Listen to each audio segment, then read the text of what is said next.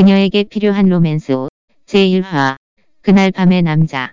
민나연이 눈을 떴을 때는 다음날 아침이었다. 그녀는 얼떨떨한 정신으로 거리를 걷고 있었으며 갑자기 흘러내리는 뜨거운 눈물을 주체할 수 없었다. 어제는 그녀의 생일이었다. 그녀는 원래 약혼자인 진현우와 데이트를 할 예정이었는데 우연히 그가 자신의 이복 여동생과 함께 있는 모습을 보았다. 그 시각 그녀는 자신에게 남은 자존심으로 화를 내며 따지려 한 게 아니라 같은 방식으로 복수하려고 마음먹었다. 그녀가 생각하는 복수는 미친 복수였다. 이 일은 그렇게 끝나는가 싶더니 두 달 뒤에 민나연은 자신의 몸에 변화가 생기기 시작한다는 것을 발견하였다. 민나연은 온몸이 차가워진 채 앞에 있는 이복 여동생을 바라보았다. 그녀의 조롱 섞인 표정이 마음을 아프게 찔러왔다. 민채아는 일부러 놀라운 척하며 말했다. 언니, 두 달 전에 현우 오빠랑 헤어졌어요.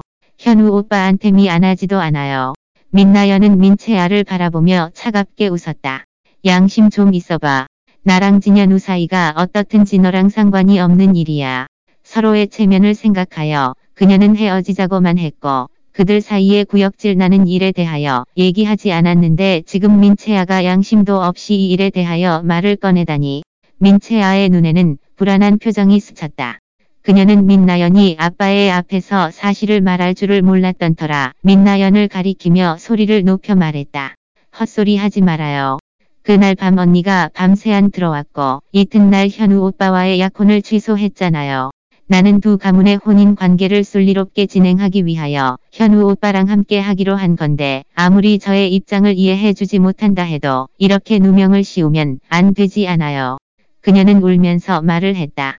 옆에 앉아있던 계모 이 소리 민 채아를 안으며 불쾌한 듯 입을 열었다. 나연아. 말을 할 땐 증거라는 게 있어야 한단다. 내가 자신의 체면이 어떠하든 상관이 없다고 해도 동생이 아직 어린데 이렇게 모욕하면 얘가 앞으로 어떻게 살아가겠어. 민나연은 화가 났지만 오히려 웃어버렸다. 두 사람이 같이 있는 걸 제 눈으로 똑똑히 봤는데 감시 카메라라도 가져오라는 거예요. 짝 그녀의 말이 끝나기 바쁘게 얼굴에 뺨을 날아와 한쪽 얼굴이 얼얼해놨다. 민나연은 얼굴을 감싸고 믿기 어렵다는 듯 자신을 때린 남자를 바라보았다. 아빠가 나를 때려요. 동생이 이 집안을 위하여 이렇게 많은 것을 희생하고 있는데 너는 뭐야? 부끄럽지도 않아. 내가 너 때문에 나 뜨거워서 얼굴을 들고 다닐 수가 없어. 민나연, 당장 병원에 가. 안 그러면 이민 씨 집안에서 썩어져. 민나연은 숨이 멎는 것 같았다. 그녀는 코끝이 찡해왔고 두 손으로 배를 꼭 안으며 확고한 목소리로 말했다. 저는 병원에 가지 않을 거예요. 그럼 민씨 가문에 섞어져. 오늘부터 나는 너 같은 딸은 없는 셈 칠 테니까. 민재성은 손가락으로 문을 가리키며 화가 나서 호통쳤고 민나연은 민재성을 힐끗 보고 또 소파에 앉아 이 장면을 깨고 소하다는 표정으로 보고 있는 모녀를 쳐다보고는 차갑게 돌아서서 조금도 주저하지 않고 나갔다. 아빠, 언니를 정말 내쫓으면 어떡해요 언니? 가지 마요. 기다려요. 민채아는 갑자기 사람이 바뀐 듯 조급한 표정으로 따라 나섰다. 마당 중간에 도착하자 잠에 두 사람만 남았고 그제서야 민채아는 더 이상 연기를 하지 않고 드구양양하게 말을 했다. 민나연, 그날 밤 기분 좋았어. 민나연은 발걸음을 멈추고 실눈을 뜨며 말했다. 그 사람은 내가 일찍부터 계획했던 거야. 민채아는 미친 듯이 웃더니 대답했다. 언니를 재미있게 하려고 내가 좀 고생을 했어요. 200만 원이나 썼는거려.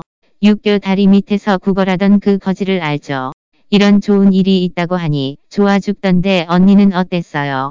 민나연은 주먹을 꽉 쥐고 화가 머리 끝까지 치밀어 올라 참을 수가 없어서 손을 내밀어 민채아의 얼굴에 따기를 날렸다.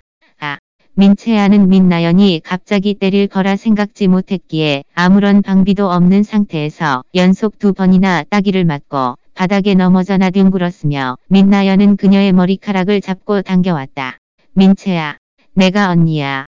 너는 내 남자친구를 빼앗은 것만으로도 모자라 뒤에서 이런 더러운 수단으로 나한테 해코지하다니. 양심이 있는 거야. 없는 거야. 그녀가 민채아와 실랑이를 벌이고 있을 때 누군가가 뒤에서 그녀를 당겼고 힘이 너무 세서 그녀가 아무런 반항도 못하고 뒤로 넘어졌다. 넘어지면서 그녀는 무의식적으로 손으로 배를 감싸 안았으며 민재성은 환한 목소리로 호통을 쳤다. 뭐 하는 거야. 민채아는 이 광경을 보고 다급히 민재성의 품에 달려들어 억울한 듯 울면서 고자질했다. 아빠. 저는 그저 언니를 위로하고 싶었을 뿐인데 언니가 제 마음은 몰라주고 제가 현우 오빠를 빼앗았다고 했어요.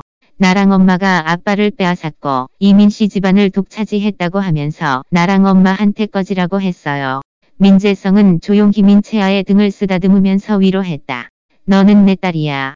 너의 엄마도 내가 정정당당하게 결혼해서 같이 사는 거고 도대체 누가 감히 너희를 내쫓겠다는 거야.